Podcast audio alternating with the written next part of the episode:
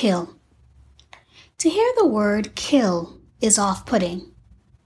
Actually, no, it's downright scary. Yet we've been so inundated with the word that we've become somewhat desensitized. I feel I should say kill is not to be confused with murder. Technically, they're not the same. But that's another story for another day. I'll admit, this is a heavy topic. One that made me wonder if tackling this list of seasons was even a good idea, as I felt I was in over my head and I began wondering if I was qualified to speak to any of it at all. Yet the more I mulled over this phrase in my mind, the more I heard something that had nothing to do with bloodshed, and it was there I let out a hallelujah. Time to kill. Better known as passing the time aimlessly. While it's true that we are alive for an allotted time, it's also true that no one knows precisely how long that is. I want to say we, but maybe it's just me that was in the habit of putting things off under the guise that I can always double back and complete them later. Then, on one of my many lollygagging escapades, this post smacked me in the face. Procrastination is the arrogant assumption that God owes you another chance to do tomorrow what he gave you the chance to do today. Hashtag ouch. Maybe that's the problem. We are comfortable having nothing to do for a particular period or filling blocks of time with activities that don't serve us or anybody for that matter. Have you ever had an appointment? And by some stroke of luck, you were going to be extra early, so you decided, I'll kill some time. And before you could blink twice, you were late because you lost track of time? Yeah, me too. Today, I turned forty-two, hashtag twenty plus twenty-two. And honestly, I couldn't tell you where the time has gone. I vividly remember being twenty-five with goals and dreams. Yet, I often feel as if I've killed so much time. That is, time worrying, time procrastinating, time being idle, time being covetous, time wondering, Lord, when is it gonna be my time? But really, was I stewarding each moment to ensure what I was destined for manifested?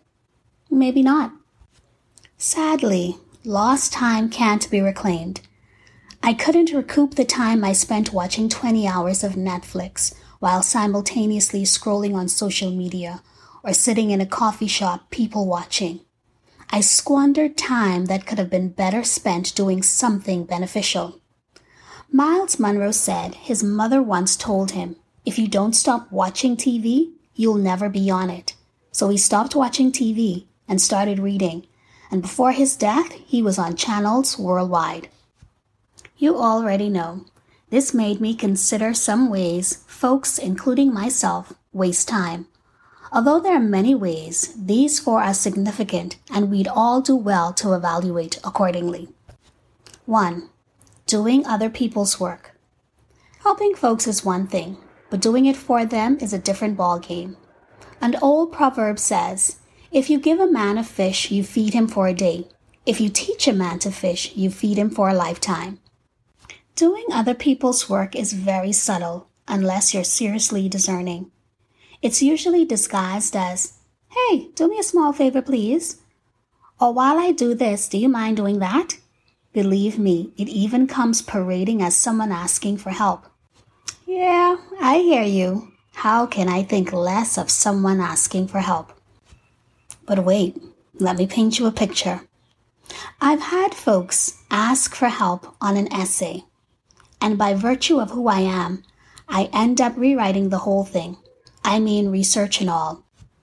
But that's not the person's fault, right? No, it's not. But they know what time it is. And before I realize it, I vested hours into doing work that should have been done by the asking for help damsel. two. Being too available.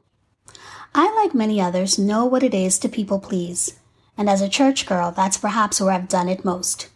Because only what you do for Christ will last, right? Sure, let's go with that. Then I remembered this scripture. Then I heard the voice of the Lord saying, Whom shall I send, and who will go for us? And I said, Here I am, send me. Now pray tell, if you are wrapped up, tied up, and tangled up with everyone else's task, how are you available when the Master requires you?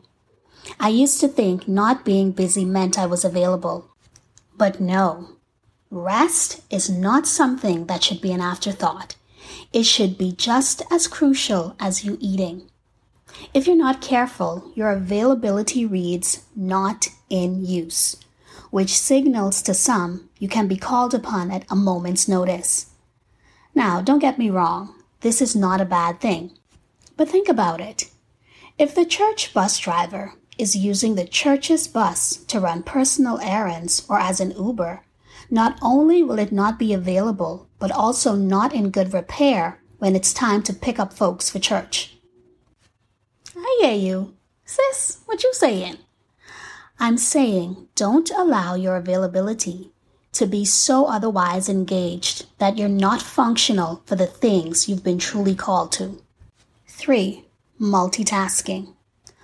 All my friends know that I'm usually doing two things at once while conversing with them. I'm either working on something, cooking, cleaning, washing, or browsing online, all while simultaneously talking to another person on three different apps at the same time. I'm always doing the most to brag that I'm killing two birds with one stone. But is this effective, though? Now, while most of the tasks are menial, that doesn't negate the fact that each one should have the benefit of your undivided attention. One time ago, K F C used to say, we do one thing and we do it well. And now they have fish, shrimp, and vegan options. I don't know if this is why, but many would agree the chicken is not the same. A popular cliche we quote says, a jack of all trades. But it doesn't stop there. It continues, is a master of none, but oftentimes better than a master of one. While there may be some validity to this, it boils down to whether you wish to be classed as an expert or a specialist. The term specialist refers to someone who is an expert in or devoted to a particular field of study or research. In contrast, the term expert refers to someone with extensive knowledge or ability concerning a specific subject. Is this notion of multitasking therefore a myth? I don't know what the experts say, but I do know that the Bible holds true. You can't serve two masters. And finally, lack of planning. I find that not having a to-do list causes me to veer off course. And before I realize it, I'm engaged in activities that weren't a priority. Mapping out my day forces me to focus and tackle the things that matter most. Having a plan lets you know exactly what needs to be done and how to proceed. I used to think my attention to detail was being anal, but I now have an appreciation for my quirks, as some may deem it, when I read the specificity of God's planning for the building of the ark and the temple that Solomon built. God left nothing to chance. Every measurement was precise, and all materials were chosen based on placement and usage. Here is why that is paramount. The word says, suppose one of you wants to build a tower. Won't you first sit down and estimate the cost to see if you have enough money to complete it? Hashtag, if make it make sense was a person. We love to quote, commit to the Lord whatever you do, and He will establish your plans. But what are you committing if you fail to sit and write it down? Because let me tell you, plans are not meant to be stored in your head.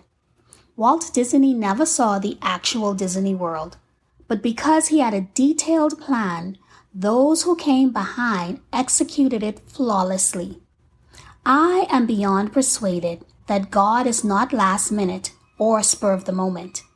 I leave you with this thought that Henry David Thoreau penned, as if you could kill time without injuring eternity. Hashtag, you don't have time to kill.